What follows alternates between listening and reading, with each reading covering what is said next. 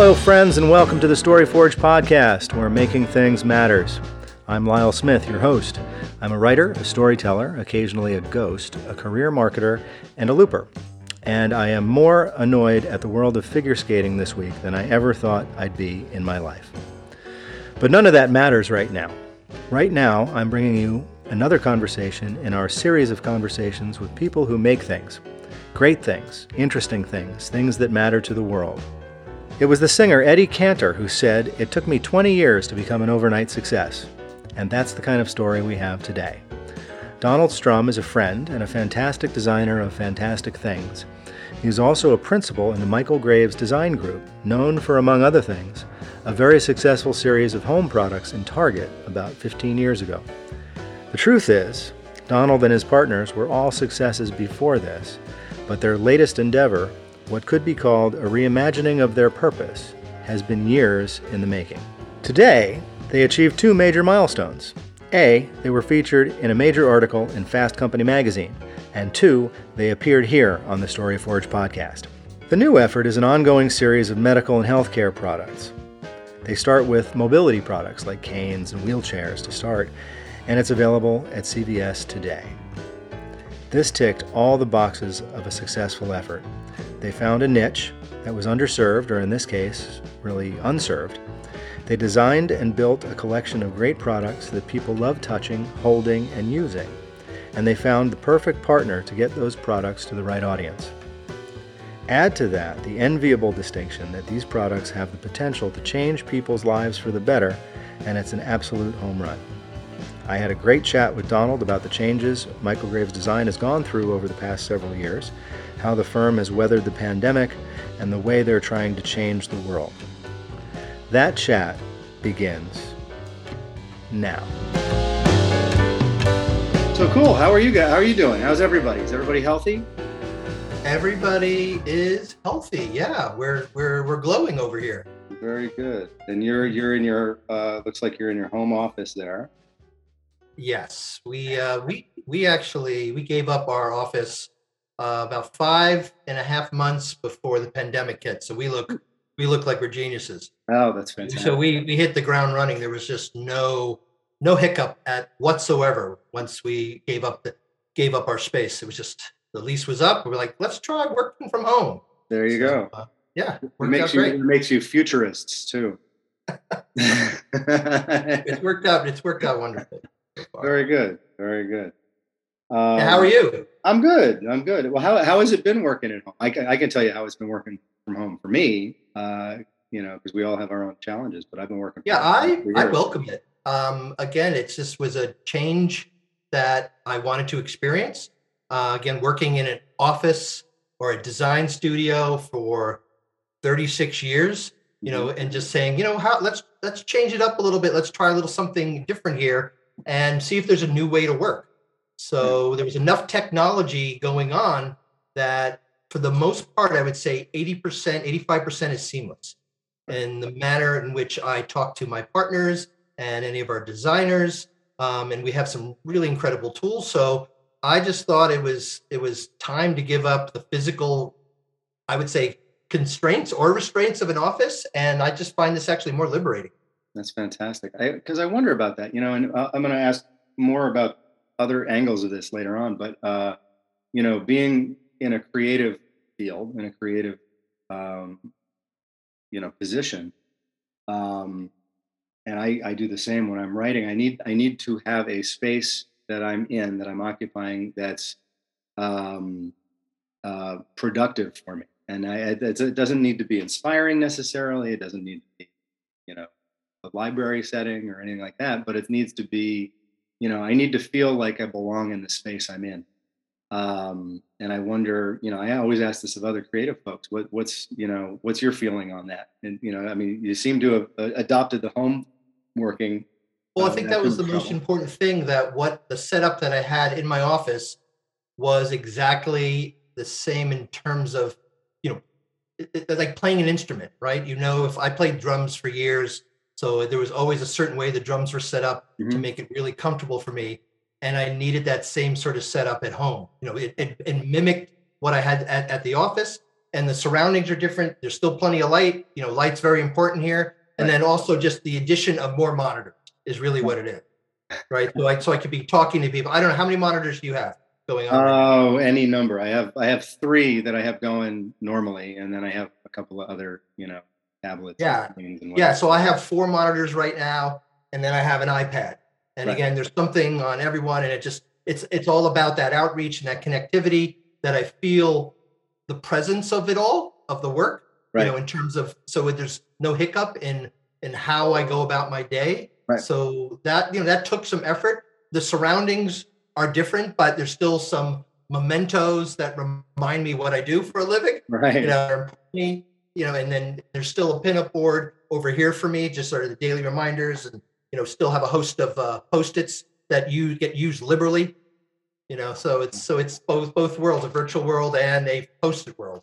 Yeah, I mean it's true. It's funny because I, I I wonder about th- this about myself sometimes because I use um, you know you ask how many screens I'm I'm make I make I'm making my semi-annual effort to become more paperless in my home office, and uh, it never I, I, it never is, quite as successful as I want it to be because I like to you know I would like to clear a lot of stuff out and be you know tidy tidier in my space but um, you know I I like I like to print things out and mark them up. I like to have paper. It's like even my notes for this conversation, I have a, a legal pad with scribbles. Right, And, right. Uh, so it's always a, uh, you know, um, a little bit of a battle that way to balance electronics with, uh, with you know, physicality. Yeah, and, and again, there is a lot of what I do tends to be in collaboration with other designers. Mhm. So there, we, have certain tools that we use. I, I draw on a program called Procreate, Mhm. and then I can easily send uh, design sketches or work simultaneous with another person, so we can sort of finish our, you know, instead of finishing a sentence, we can finish our lines Right. you know, our our our our, our, our sketch lines together, and then we use a, a major um, we use a program called Mural to sort of post everything up in real time that keeps full history of the project. Because again, we're we're designing physical physical experience of products. So you know, so that's that. Those are tangible Right. things, so they just don't exist in the ether. They have to come together and get made at some point. Right. So that's so that so having those, but still, it doesn't always replace being together in the same room with another designer, and we do a little bit of that as well. I actually did it yesterday with my with my design partner. We we got together in um, an office that he has on Princeton University. He he's a professor. He teaches at Princeton, so he has access to an office. We you know we put our masks on. We went over there, and we're you know sitting close by, but sharing. And it, it, there is a little bit of a difference in how quickly you could rectify a design situation by Right. being right next to each other and just how the again i always talk about the ether like simultaneous thought working its way out into the atmosphere Mhm. you're sort of grabbing onto those thoughts and then helps you concretely start to express something Mhm. and it just it, it, there's still nothing that can fully replace being in the same room designing together Yeah, no, I, I can see that, and there's there's uh, I I have I have that uh, not so much because I don't collaborating with other writers is a little different because there's a lot of independent work that we uh, we kind of edit together more than anything else, and um, you know I, I've I'm pretty comfortable doing it virtually, but it's um, you know some people prefer to be in the same room with other people. Clients sometimes prefer to be in the same room with other people right um, and um, but I, I I feel it's interesting. I, I I think a lot of businesses, or at least a lot of the people I work with, uh, have been able to shift over and adapt uh, pretty seamlessly to a uh, a largely virtual world, even to the point of you know because they they're happy not to pay for you know airplane tickets to get to visit clients and stuff. So- yeah we, we were happy not to have to pay for rent for building yeah, well, that's yeah, that's another one. I mean, and that's that's the thing. You see these people, you know, every once in a while I see these articles about. It's a lot of the banks for some reason, like the New York banks. Like we expect you to be. If you, we're not going to pay New York salaries unless you're actually coming into New York. Um, but on the other hand, if they're getting the work done, you know, like who cares really? Yeah, but, If but if you're- if you're there's, you still- know, there's there's true evidence, you know, evidence based act, actionable items going on here that it doesn't have to be that way. Right. You know, so it's proven that it, you don't all have to be under the same roof. right. just on whether that's a mandate of a of the company. Yeah, you know, I mean, and, we're experiencing that with several of our clients right now, where they're they're under the mandate that they have to get back to work into the mm-hmm. physical office next week, mm. and it's all they're talking about. Yeah, you know, it, it's that's finally it's finally come to this point, right. and they're and they like the balance of being able to come in, coming and going, and they feel they're more productive. So right. again, that, it depends on the type of work you're doing. And, oh, sure. I mean, it's every every uh, you know industry is a little bit different. Every every office, even individual office. So um, so I you're find myself cooking a bit more. yeah, it's funny, isn't it? You know, it's like the kitchen's just right over there. Yeah, just so, sort of whip something up and then just check back in it. You know, so it's, it's a lot more marinades. I, I got yeah. time to do. Instead of going to the water cooler, I'm going to the oven. Right, uh, right. Oh. So you're so you know you're a designer. You grew up you you, you from that's your career. We, you started as a designer. You went to Parsons. You um, uh, and now you are a, a, partner in the business. And so how how has that changed? I mean, this is a long time we're talking about, and I'm going to get into this too. But uh, um, how has that changed you from being like the the day to day, you know, sharpening the pencil designer to you know neck deep in the business of it as well? uh, How does that well, balance change? First of all, just I, I want to just uh, express that the type of designer I am. So people, you know, anyone anyone who might be listening, yeah, uh, will, will know that I'm an industrial designer. So mm-hmm. I am a product designer, furniture designer, jewelry designer, mm-hmm. um, healthcare designer. It it really it really falls under the idea of anything that is manufactured or industrialized. Right. I mean, there's it's it's basically um, functional sculpture is what I do.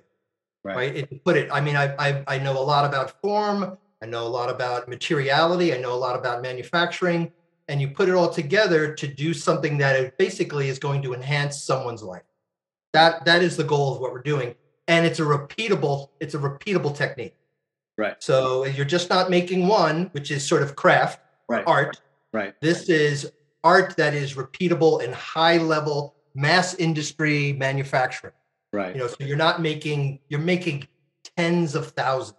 It's funny. I, I had I had a little note. I had I was cleaning my desk and I have these little notes that I write ideas on. And one I was looking at earlier today, and it was talking about the. It said, "What's the difference between an artist and an artisan?" Um, which is sort of ironic considering I'm talking to you today. Um, but it's that's it, right? So art is like you're creating this one unique thing or this one unique experience. Uh, an artisan creates something. It's that one unique thing that has a purpose that serves a, serves maybe a and, it, and it's also about their craft. They're they're making it at a trainable level. Usually, with an artisan, to some extent, there's an apprenticeship goes along with it, where they're trained in that medium, whether it's glass, whether it's wood, whether it's metal, metallurgy. So there, you know, so so artists or designers would sometimes go to a craftsman or an artisan to to make things. To make the thing that they invented, mm-hmm. make the thing that they designed. And yeah. then the other side of what you do, of course, is, is getting into, you know, now now this is a product that people are going to buy. So you now have to have to be able to manufacture it at scale so that um, you know, so that you help more people, you solve that that that so that problem gets solved in more places, and uh, of course, the business side of it somewhat. And I always talk about design. There was a gentleman, famous architect and designer named Charles Eames. He's you know he's like the the, the father of mid-century modern, mm-hmm. and he always said that um, design is a method of action. And what that means is method implies a commonality across mm-hmm. all design disciplines, mm-hmm. and action tells us that design is is more than just thinking. It's about doing. It's right. about creating a positive outcome. Right. Right. So I, I, really like that that definition of what design is. I love that because that's I mean that's really what I like to talk about here in this on this show is this idea of making things matters. And you know, I talk to a lot of people who make a lot of different things, and and they're you know I talked to my a friend last week who's a who's a novelist. He makes stories and books, and I I you know have people have different types of businesses to make things. One one guy's uh, you know educating people on uh, mindfulness, and so he made that educational tool that they use. And this is like what you do is like right down to that. No, you're actually making physical things that make a difference in people's lives. Right, and it's it's fascinating to do, uh, mainly because there's so many other people that have to be involved in the process. You know, in order to make that happen, um, because you know you you are you are coming up with a set of criteria. I mean, it basically there's a, there's a problem to be solved. Really, first of all, that's what has to happen. First of all, you recognize or you identify an issue, something that isn't working and needs improvement and innovation. Right. And and then from that, you know, you're looking you're looking to start iterating or ideating to create something that's going to solve that problem. And that's great, you know, if you leave it just right it there, but it's it's only exists on paper right. or it exists maybe in a, a model, but you mm-hmm. got to prove those things out. I mean, how do you know it really is going to work? Right. right. So we do all sorts of things to make sure that you know, it's not just what we like, it's what a larger group that is all having the same issue will adopt or gravitate toward. Right. Right. We always talk about need versus want. Right. So there's something about I use this example, especially with healthcare. Um, I'm and I'm going to talk about it, and I may I may need some device to help me with my balance issues, as I'm getting older, or maybe I have a disability. Right. But for the most part, I don't want it. right. Right. right? So right. how do you tur- how do you turn a want into a need? Mm-hmm. And you tend to do that by I would say, or what we know, it's there's an emotional aspect to it. And you bring in an emotion that creates a desire, right? So it's not only what they, you know, the, you know, the old adage form follows function. You've heard mm-hmm. that. Yeah. It was actually coined by an architect. Everyone thinks it's Walter Gropius, uh, but it was actually Louis Sullivan back in the day. Who, uh, and we like to say form follows culture. You know, form follows cultural content because you have to sort of know what's going on in present day and what's happening with people. Right. So, so it's, it, or actually, excuse me, it's not form follow. It's it's yeah, it's it's function follows culture. Function because the culture is the behavioral aspect, it's the emotional aspect that is captured in that in that in that design in that piece and then function is just going to happen we're always going to make sure that it's going to function flawlessly right so so it, it just sort of moves beyond and, and we always we always we always talk in terms of uh, the idea of purpose personality the sort of four p's for us purpose personality passion and perspective. So, and I like to say pers- purpose over functionality because functionality sounds more industrial, like machine. Yeah. Where purpose is, you know, is more human. There's a humanism to what is my purpose in life.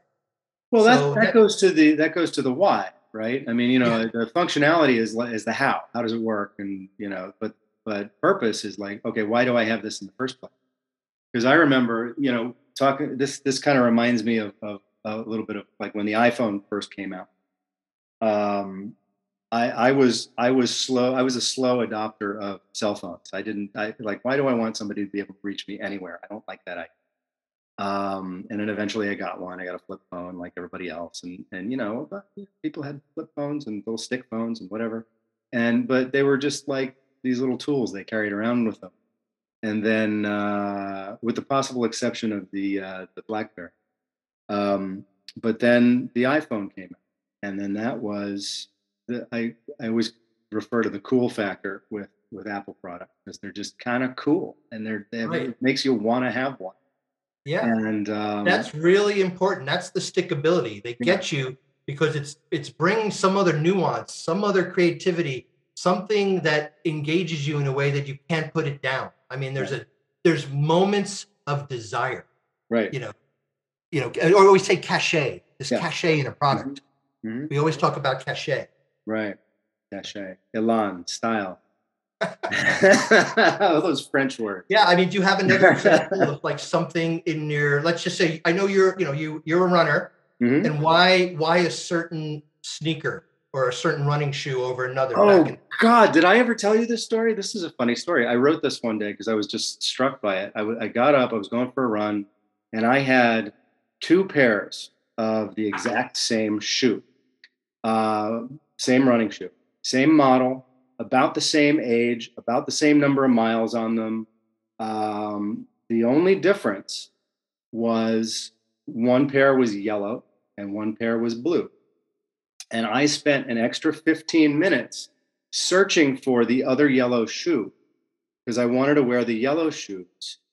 And I was, and it dawned on me, why am I, why am I wasting so much time looking for this one shoe? And then it dawned on me, I'm like, because the yellow ones are better. That's all. You I don't know- know. you know, I They're exactly the same. Yeah. And I, Yeah, and here- yeah. to the point, to the point where I, I, I am convinced in my own head that if, if I was blindfolded and put one blue shoe on and one yellow shoe on, I would be able to tell you which one was which. I'm Of sure, course. you know what? I'm sure you could. Uh, Well, I, of course I can't. It would be a guess, but it's like, uh, it's, Well- you just kind of feel that way. And it's, it's a ridiculous idea. Yeah, but that should have been. I like that. That should, that could have been your real individual moment. Wear one color of each. You know, when you were running. It- well, it's funny because I always used to race in white spikes, and Yeah. that was just I liked white spikes, and that was it. Yeah. And um, you know, I don't know, but that's a it's a thing. But but it come it goes down to what is that white? It makes you feel different, positive. It helps with your psyche, right? So all of that embraces who you are as an individual. You know, it. it so I'll tell you. that's what I'll tell you exactly what it. I'll tell you exactly what it is. It it looks faster to me. Oh, there you go. That's it. Yeah. And it's only it's all about what it is to me. Is it doesn't matter, you know, other people, you know, sure, I'd like like other people to think it looks faster too. But it's really about what feels faster to me. It's like, and that's what I get into in my business with with kind of brand storytelling and all that kind of stuff. I ask all these questions that all come back to no, no, no, not what does it mean? What do you mean by that? What what do your clients want? What do your customers want? None of that stuff. I like what is how does it make them feel? And the closer I can get to that, the better off I am. I think it's the Well- more well, this is- thing. This is a perfect segue, if you don't mind me saying, of some of the things that we've been taking on in the world of healthcare. Mhm. Um, you know, how does it make you feel? Right. So, so we entered this world um, about in 2003, 2004, Mhm. um, with the with the paralysis of my boss, Michael Graves. He Mhm. became paralyzed overnight, Mhm. and um, he had some strange bacterial meningitis type of Right. virus that he got. He, it, it, I won't. I'll. I'll it's a, it's a it's a it's an interesting story. What he what the, what he went through in all that, Right. um, because he was in eight hospitals, four rehab centers, and what he kept experiencing was all these indignities Mhm. um, in in trying to get well, trying to get better. And many of these places, like key rehab centers, didn't ask the first question about how to shave in the morning, how to be able to plug in your razor, how to be able to turn on the water in a wheelchair. Right. Right. So we thought in talking to him that something could be done in these in these spaces. And what we were seeing in these healthcare and hospital facilities is a lot of money was going towards um, the public spaces, these atriums, these big, giant, glamored atriums. But we identified that's not where the healing was happening. It was happening in the patient room. Mhm. So we wanted to make a difference in the patient room. Mhm. So so we got to work, and you know, my boss Michael Graves said, you know, if you have some time, you know, I know we're busy with, and this is again back 2004, 2005. We were in, a, it was our heyday of Target, working at Target stores. He goes, if you have some time, can you can you think about how we can improve these areas of healthcare in the patient room? Right. So you know, so we we started thinking about that, and we took on not necessarily the bed, because the bed was a- it was a, a long term project.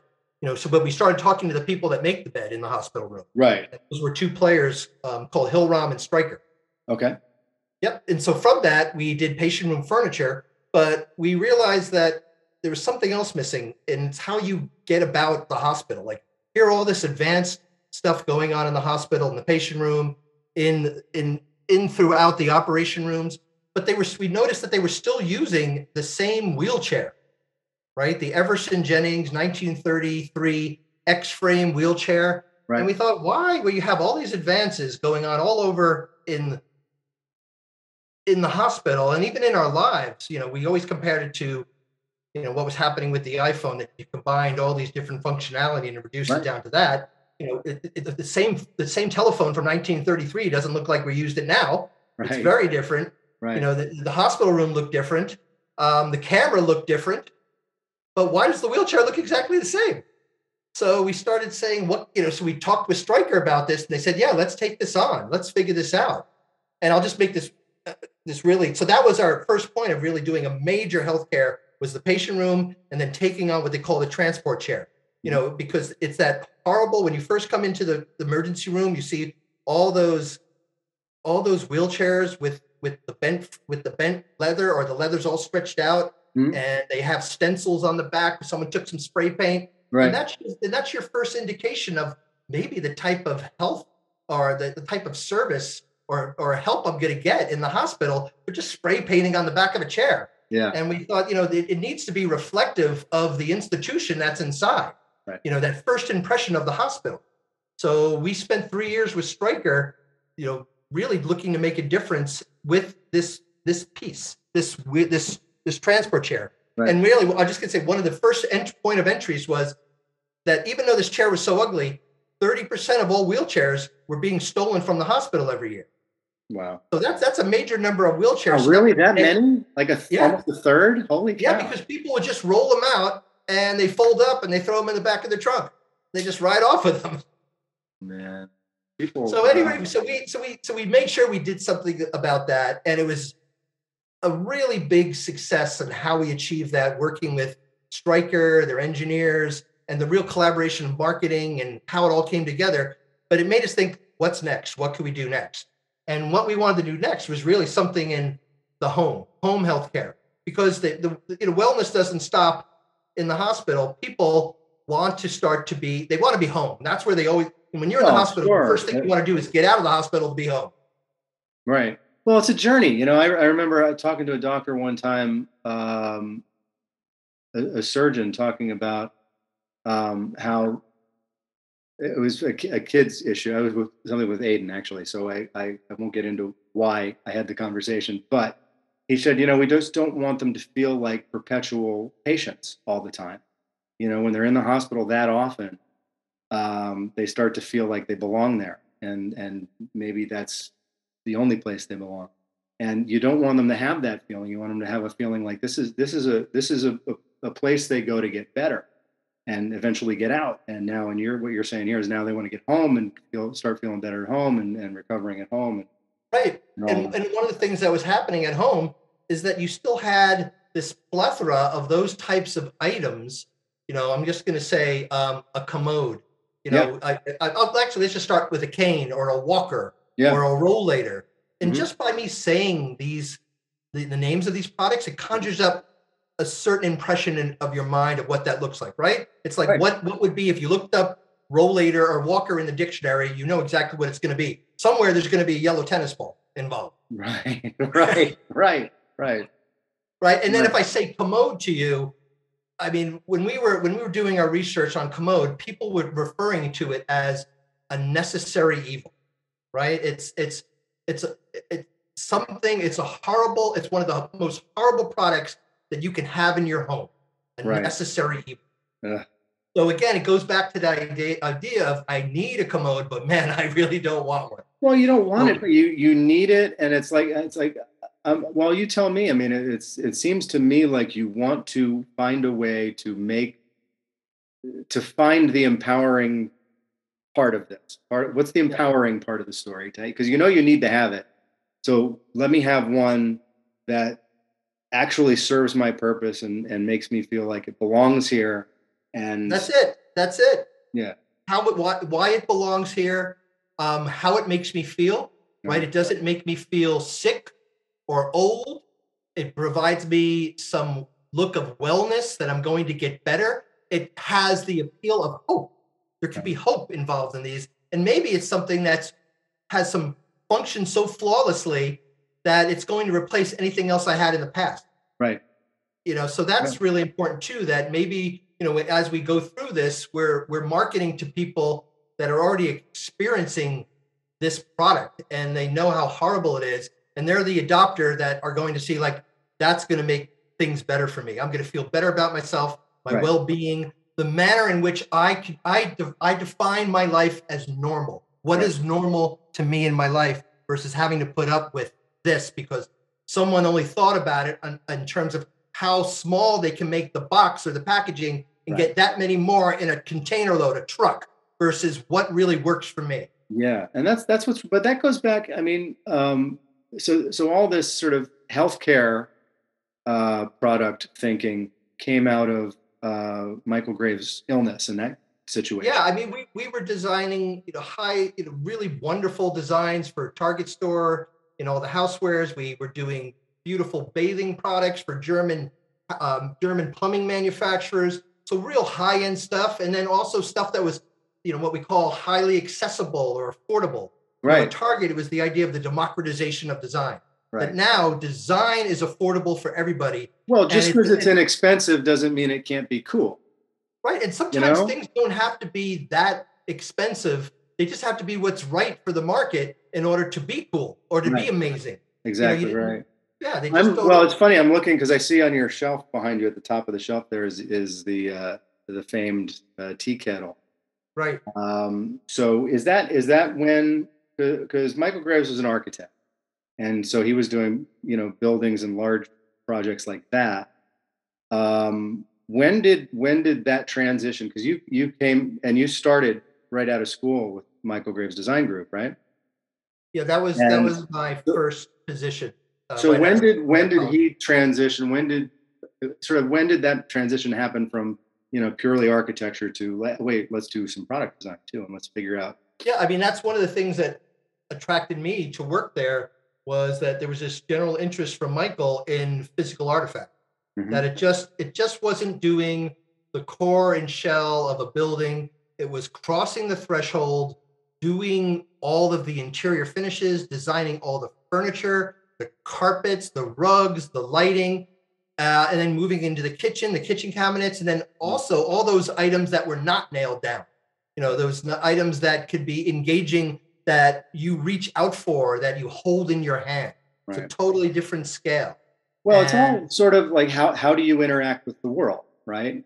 You have a satisfying interaction with these Yeah, and, things. and again, when we were designing the tea kettle, um, it was really designed for the American market. Now, again, this is 1985.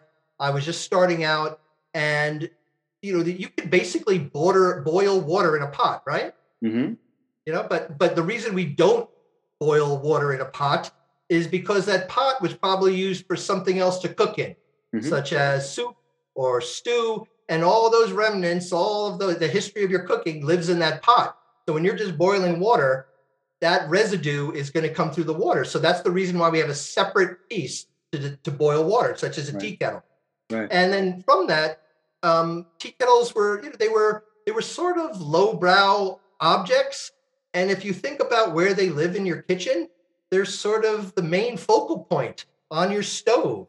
Right. So we thought, you know, how can we lift the experience of that, of just the idea of boiling water to make it something you look forward to doing, you know, and, Mhm. and just how it's going to feel in your hand and the experience of what the whistle sounds like. And then also making sure that it boils water faster. And that was another key component that was det- that helped determine the shape of the kettle. This conic shape actually help boil water faster.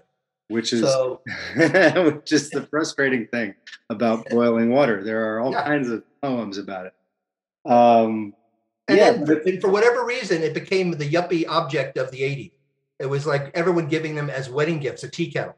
You know, and it's still it's on the market now. It's been 35, 36 years, and this is still for years. It was the number. I would probably a good 30 years. It was the number one item in the Alessi line.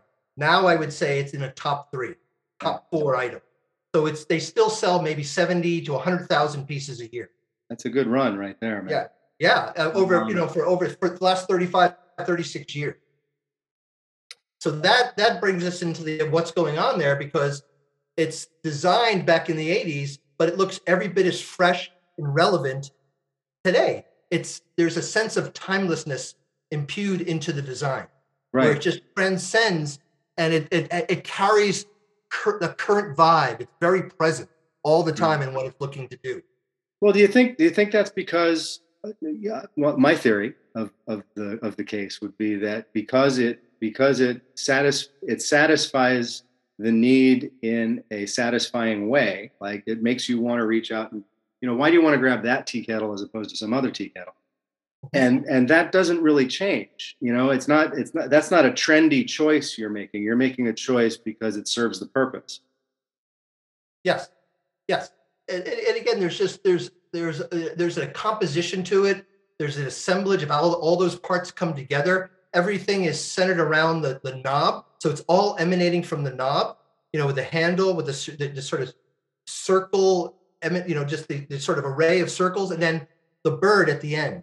Right. The bird, really, at that point, it's sculpture, right? Mm-hmm. So here you have this industrialized object, but then you're doing this little sculpted piece and we designed it in a way that it was really easy to lift off. It cradles your two fingers.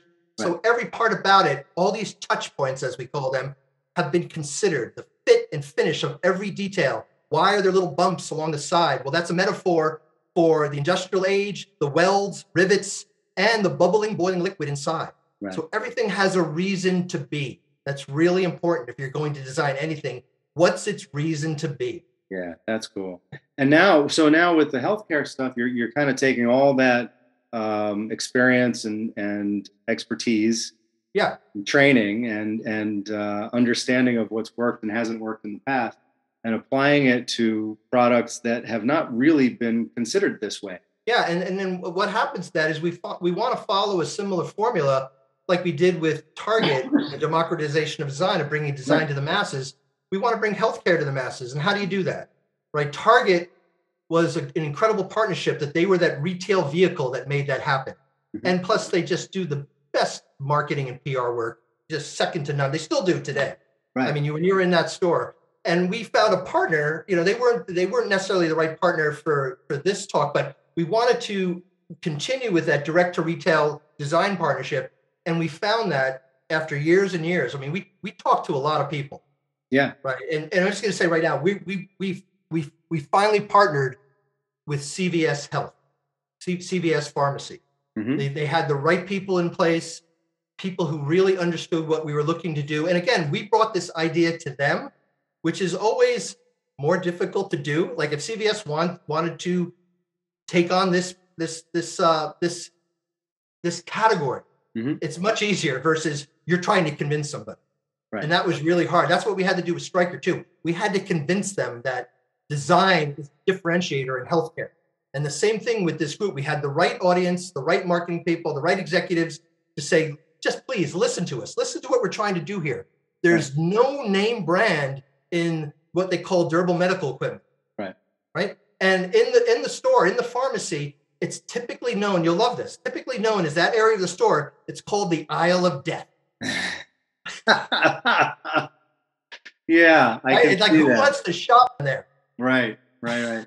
Well, it's funny. It's funny. This the CVS uh, thing is a is an interesting point too because it's it's you know you go into different pharmacies around the country in different places and you have a diff, you know any store of any kind you have a different feeling. It's like when target became target you had like at, at risk of, well they're they're big they're not going to get hurt by me. Walmarts and the kmarts of the world which were, were all about sort of like discount retail right? So right it was it was a race to the bottom. It was a race exactly price, lowest price lowest price. Exactly whereas when target when i remember the first time i went into a target and thought well this is different you know? This is, i thought it was going to be like a kmart or anything like else and I, and I went in and no it's different. And um, they have some of the same kinds of stuff and they have some very different stuff.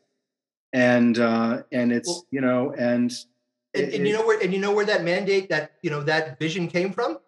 That was from their ceo that ceo mm-hmm. said design can be the differentiator. We were having a tough time maybe be walmart or even at that time back in 1998 99 when we started with them is right. you know we can't beat them on price but how about if we beat them on design yeah. right? So that that became the differentiator for walking into that store. And at every point like the store even feels brighter it feels cleaner it feels shinier there's a luster to it. Yeah. You know so they, they so they made sure that that was happening at what we call every touch point. Yeah and it's um CVS kind of feels the same to me Yeah. in in its space because it's like you go into other types of pharmacies, and yeah, they, I mean, you can get the thing you need like right now, There it is, the need. uh, but you go into CVS and it kind of feels like you want to be, Yeah. and I, that's that's that's yeah. and You that's kind of the there. difference. Yeah, you kind of like being in that atmosphere. You feel Yeah. good. You feel good about things. it feels you know and and just in my own experience every everyone i've been it's it's it's sort of bigger taller brighter uh easier to navigate physically by walking around uh, so yeah i mean that makes sense that that would be the kind of a place that would that would be open to this sort of a, a new Yeah, thing it, it, it isn't it interesting that CVS took over the pharmacy division for Target. Mhm. So now it's like the best of all worlds there. right So we wanted to, you know, we, we wanted to provide um, an improved healthcare and caregiving experience with our partnership with CVS Health. And again, this took many years. We we've been we've been trying to do this for at least seven to ten years. You know, we've mm-hmm. knocked on every door. You know, as I as I always compare it to, and again, we we're just in the throes of this now. It's it's launching within the next few weeks right let's you know we're, we're knocking on wood we're crossing our fingers we're crossing our legs to see how it's going to go hopefully the, the, the plan and all the research and ethnography and everything we put together is going to work but Yeah. we will see we will see Well, it's interesting because your your business, you're not really, and, and people talk about this a lot, but uh, most people don't really mean it as deeply. Uh, that you're not looking for a place to sell your products. You're you're you're you're not looking for a sale. You're looking for a real partnership, and that's what that's what's going to make this sort of a thing work, right? yeah and it- yeah and it's not for it's not being sold everywhere it's there's an exclusivity to it Mhm. which you know again is important to CVS. That is a product that no one people can only get in their in their environment online for them. Yeah. So that's that's really that's sort of really critical to it as well that they have differentiating product in the in the durable medical equipment world. Which if you think about it, all of those products people might it's sort of one tier, one tier of the same product being sold at every major retailer Yeah, versus something that is providing a different point of view. If everyone's selling the same product, the only differentiation piece is price, and they're all at different price points. Is what we discovered. So, it, it, it, it basically looking at this, there is no name brand. Like if I name a brand, you know, if I say to you, "What what running shoe?" Right? If I Right. say to you, "What watch?" Your a brand's going to come up. So if I say to you, "Durable medical equipment," Lyle, what brand comes to mind for you? Yeah, silence. nothing. Yeah, nothing. So it's it's again it's this idea that we love is it's ripe for the taking. I mean it's that no one it, these are so overlooked these products. No one's doing anything with them. No one wants to be no one wants to do it. They're not sexy. And that's why I, that's what i love about it because they're so mundane they're so overlooked they're like orphaned and it's just that i'm just going to give you the same product but maybe i'll do it in a new color and that's design that's style Yeah, but how about if we just reinvent the whole category that these products, like you said before, they look like they belong in my house. right. There's an integration part. They look like furniture, but they behave like high level medical, you know, me- medical or medical device. You know, so how do we do that? How do we bring that to it to have them be seen? They're very familiar, but they're seen in an entirely different way, and they're going to bring a different mindset and a whole different level of emotion to the game. And now it's a brand. Now you associate this look when I, you know, when when I show you this to you, it's going to imprint itself hopefully on your mind that you're going to be identified with with us and with CVS. You're excited about this, I can tell. Yeah, yeah, yeah. It's at a certain point where you know I've designed a lot of tea kettles in my life. There's just again, there's such a, I, it's so overlooked to me, and it, it it's so I feel it's so important. Important. It's given me this this this this calling that I just want to help make a difference. That's I think awesome. this this is sort of my place to help make this level of difference, and then carry on the tenets of what we stand for at Michael Graves Design and what he wanted to do. Right. So it's so it's like a perfect storm for the way I want to work at this point in my career. That's awesome. Because it, you know, a lot of these things are. I mean, they have them there, like you're talking about the wheelchair or whatever, and they or the walker, and they have them, and they're they're they're functional, and they kind of do Right. There's a real baseline of how they perform. yeah, but they're not. You know, there's nothing special about them. There's Right. nothing. you know, I, I think like a walker comes to mind. I would think if I were in a position where I came out of a car accident or something and I had to use a walker, I would feel defeated just trying to touch the thing. Um, because it's like I know that means I'm hurt or I'm injured or I'm, you know, well, you're less not, than less than you're less than who you are. I'm less than yeah, exactly right. And so, it, eh, you know, I I would I want something that's more like a like a uh, well, uh, like like a physical fitness tool that makes me want to pick it up. Right. It's and, it's and it's, a, it's almost a performance piece. Right. Right. So it so it here in this case, it, there's a performance aspect to it because it actually does work better than a typical walker by what we've done. And still, I mean, we worked with um, we worked with a, a gait and walk walker study specialist mm-hmm. at Seton Hall. You know, the okay. Gait Motion Lab at Seton Hall to develop ways of and you you probably know about this, like just your gait, the manner in which you walk. Mm-hmm. And it we've we put some um, some some functionality in looking at that, and we've changed some positioning and some angles in order to improve the manner and the comfort of how you hold it in your hand and how it's going to improve how you move forward. But what's interesting to me about this is, is so many of these, all of these things are are, are measurable, and they're and you can you can put a you can put a stake in the ground and say this one performs better because X, Y, Z. In addition to it looks better, feels better, you want to use it, all that stuff. But it, you, you can measure these things. And so these design choices that you are making are, are they're, they're reasoned, well thought out choices. You're not just picking it because it's purple. You right. Know, that's like, I always say that's like putting lipstick on a pig. Right. exactly right. You know, exactly it has to be, right. it has to be more than just applying a color the color has to accentuate the basis of what's there. I mean, it's even when we when we're doing studies of making what we call ideation or building models of a product, the the the, the product has to look great as an unpainted model. Like if I say, oh, when I once I start applying material to it, it's going to look so much better. No, just the base form, the yeah. skeletal aspect of the design that we're working on has to look good at that stage. Right. Meaning it's only going to get better It's already looks great, and it's only going to get accentuated when I apply finish, material, right. color. Right. Right. You can't you can't depend on those as a way to make your product great. It has to come before that. It's got to have good bones. Interesting point. How how much uh, and uh, now not just specifically to healthcare things or, or anything, just sort of in, industrial design across the board. How much does the idea of vision um, come into play? Like when you look at something and you say, that could be so much better, or I can see what that could be. Because I know I'm, I'm going to use an example and uh, that may make you uncomfortable. I know your house that you live in when you bought it. And I know your house that you live in now. and I got to tell you, I was excited for you because you you guys were all excited about buying the house and you loved it and all that stuff.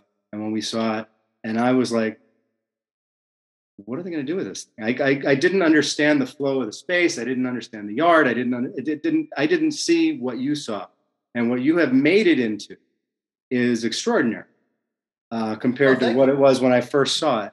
So I this is this is this is the reason I ask is with your background, your experience, your ideas, how much does vision um, come into play with any of this? Yeah, I, it's we're. Oh, I'm, I mean, through my lens, I'm always evaluating things and seeing what. I mean, I, I basically have this idea that anything I put my hands on, I can make better. Yeah. Right. I'm always going to bring. I'm going to bring a point of view to it. I'm going to bring a narrative to it. I'm I'm going to have you look at it in a new way. Right. It might be familiar to it, but there's going to be a twist, and that twist is going to be what we call delighters, and it's going to make you smile right? And that's like when you said you looked at my house before and after, it probably brought a smile to your face. Absolutely. Like, oh, yeah, this is what he was talking about. Absolutely. Yeah. Well, yeah, I mean, because you explained it to me and I could see it a little bit, but it's like, I, what? No, I, because it was so different from what, but you say, you know, you talk about good bones, you could see what was possible for that from a different right, perspective. And that's, that's exactly the reason we bought a house that needed TLC, right. that was in disrepair and needed someone to pay attention to it to bring it back to its full potential, what we thought it could be. Right. And the same thing with a product. I mean, I look at products all the time, and I, you know, I talk about this. I love bad design. I love identifying something that is so horrendous that it's only done for maybe one reason. Like, you know, again, I talk about being able to fit into a being able to fit into a container load, or it's a fast follower and it's trying to follow something else, or again, it's something that has never changed and no one paid any attention to it. It's you know, it's it's it's, some abused uh, abused purpose for it that no one cares about, and you know, never given it the time of day. So I I just love bad design. I just love looking at something and saying that is so incredible. It, how homely it is, and right. how no one has given it any consideration and like and then and then building upon that. And again, you have to make sure you don't do too much. Right. I think we can only absorb, you know, we, we talk about maybe two or three features to change in order to create an innovation. Right. right? That's really sort of important. Like what makes something innovative is another question. You know, but it, it, it can't be the it can't be the Swiss Army knife. It just has to be the the right amount that people can handle it. Anything more, it's just too much. It's overwhelming. Well, like the Swiss Army knife, that's that's the gag, right? Is that right, right. everything? That's the but there's only so many products that can be like that. Yeah. So the the medical uh, product effort you're doing, you're you're developing all these products, medical and healthcare products, industries all over uh, all over the world, really, but really specifically in America, I've been talking about the baby the influence of the baby boomer generation, and how when it reaches that tipping point of a certain age and retirement um, so many things are going to change and, and how we're going to have to react to them from everything from Medicare to insurance to, to you know how hospitals are, are, capable of dealing with these many people in their their uh, you know later year. What's it seems like a pretty good market for the products that you're developing, uh, but it's also a problem that you're solving. So you know, talk to me about that a little bit.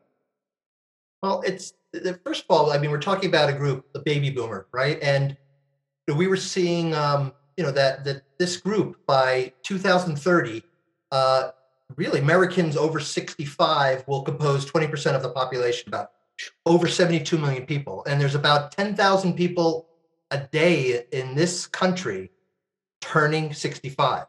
So that's a really active group. And why is that happening? Well, it's been happening, you know, through our, our research. We were talking to people, and people would say to us, like, "Well, I'm only 78." Right? And with the average life expectancy in the US being 78.69, mm-hmm. it's clear that old is universally relative.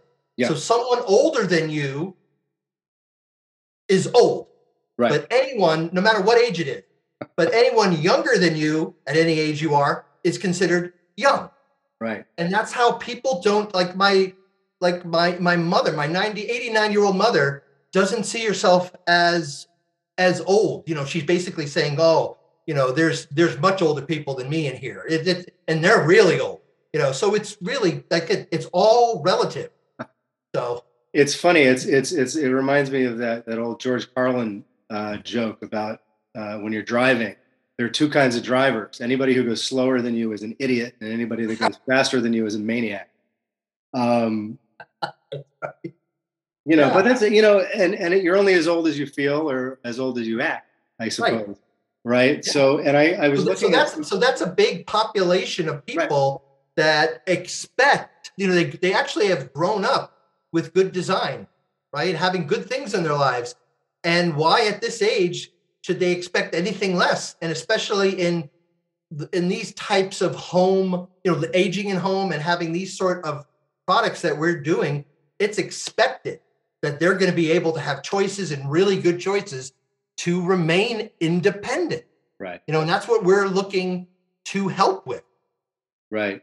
And it's it's one of those things too and they they with the variety of, of product selection out there in America anyway. Um, you know, we we've all come to expect to be able to pick and choose um, you know, the, the, color, the shape, design that makes us feel good and makes us feel like we're we're you know that. Oh no no no not that one. That one's for the old people. I want yeah. that one. That one's for the young vital person like me. Yeah, yeah, and then again, and and in those choices that you're seeing for these types of products, what we call durable medical equipment, right. it's the same choice every time. It's that you can go to any of the pharmacies, any of any place of medical supply store they're all selling the same version of the same product. Yeah, over and over. looks the same. Yeah, Yeah. the same. You know, cane, crutch, walker, wheelchair. Yeah. You got it. Yeah. And again, and what we're looking to do is all these new products that we're doing are about a level of convenience and keeping order and balance. Um, so you keep moving along properly, living your best normal life. When you're living it, you don't have to turn your house into a hospital. Right. Right. That's it. That's exactly it.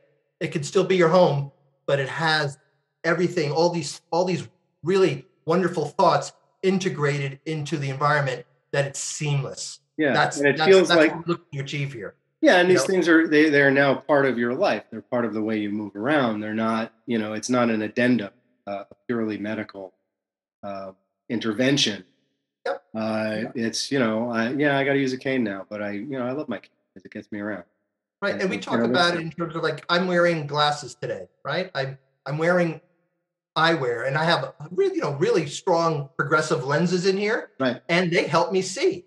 But hopefully, you know, they they're they're through a, called a fashion accessory. Hopefully they complement my the shape of my head and my hairstyle and make me look you know not like i I- i'm i'm straining to look at and, and make me look like they're institutional eyewear glasses they're they're a fashion statement i picked them out to coordinate coordinate with my sense of style and Well, that's, that's- how we're that's- thinking about these types of mobility products or these home bathing products i mean that's Right. what we're sort of starting with um, and that's important to mention um, with our collection for CVS. we're starting with mobility Mhm. right? So we're starting with a folding cane. We're starting with a, a full height adjustable cane. And then also the walker. Again, that walker is that piece with the yellow tennis balls. Not anymore, folks. And each each one of these pieces really are designed with high levels of innovation.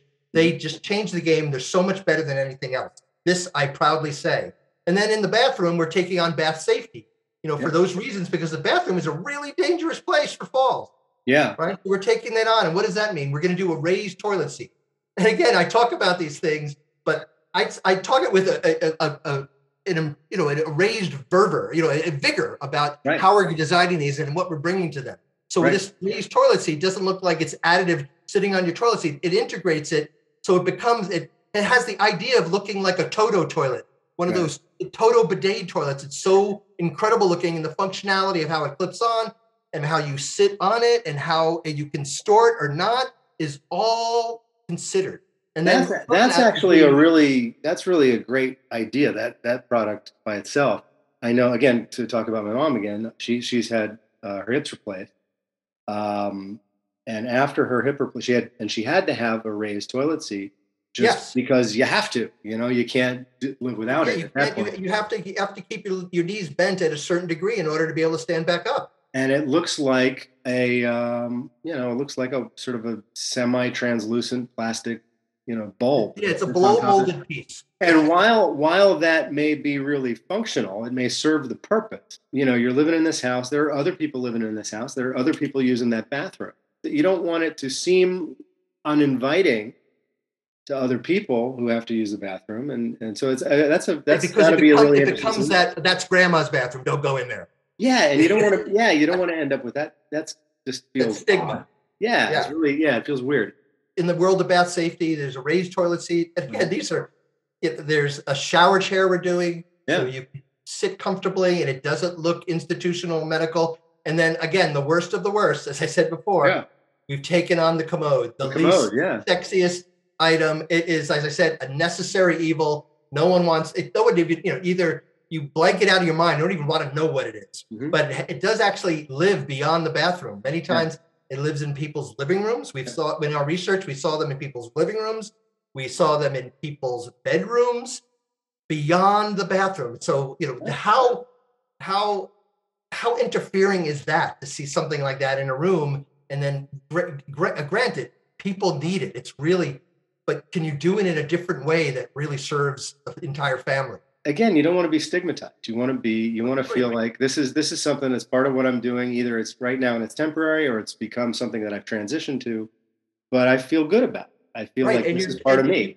you- bring up a really good point because at times in our lives we are able-bodied but there hopefully most of the time but there are times when we are not Mhm. when we are become temporarily disabled Right. Right. And then again, everything we're doing is is helping to serve you in the short term or the long term. Again, it's like you're bringing up. It's inclusive. It works well for everybody. Yeah. Well, and there's there's a whole slew, there's a whole sheet of of products and product ideas. Uh, this is what we were talking about earlier. How how they, they just haven't really been looked at uh, in a new way, in a new light, from a new angle, in generations. You know, since they were first solved. You know, right, right, ago. and we have mapped those out. We have long lists that I think will keep us going for the next 15, 20 years of achieving achieving to fulfill those voids. All right, man. Uh, have a good uh, have a good rest of the day. Yeah, well, wonderful spending time with you. It's uh, yeah. Uh, great catching up on all fronts and see what we're all doing. I enjoyed I enjoyed the conversation. I hope you did. Let's yeah, let's keep the flow going. Absolutely, absolutely.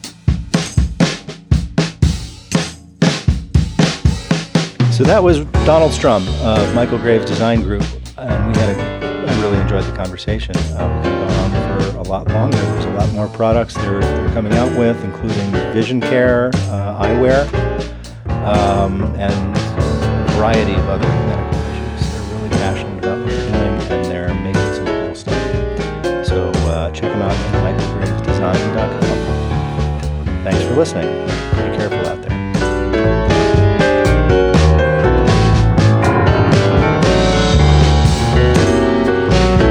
If you find yourself enjoying the StoryForge podcast and embracing the idea that making things matters, give us a review at Apple Podcasts or wherever you listen to these things. It helps others find the show and hopefully enjoy it as much as you do. All recording, editing, interviewing, scheduling, and executive producing tasks are handled by yours truly, Lyle Smith, Nymblesmith, Content Marketing Agency. This podcast would not be possible without the sincerely excellent Sergi, who produces a number of other podcasts, including the wonderful Guest in the House about all things hip hop. Music for the program is from the Jody Nardone trio Lightspeed Back Home album. And if you like the work we're doing, please share the stories we're doing far and wide and tell all your friends about it. And you can always send us questions or suggestions to our email at cheers at nymblesmith.com. That's spelled N-Y-M-B-L-E-S-M-I-T-H support us on our new Patreon plan. Learn more at patreon.com slash makingthingsmatter. There will be a couple new clips from this conversation up there soon. Or just shop our store on the website, storyforge.com. That's Storyforge, separated by hyphens. And click the shop link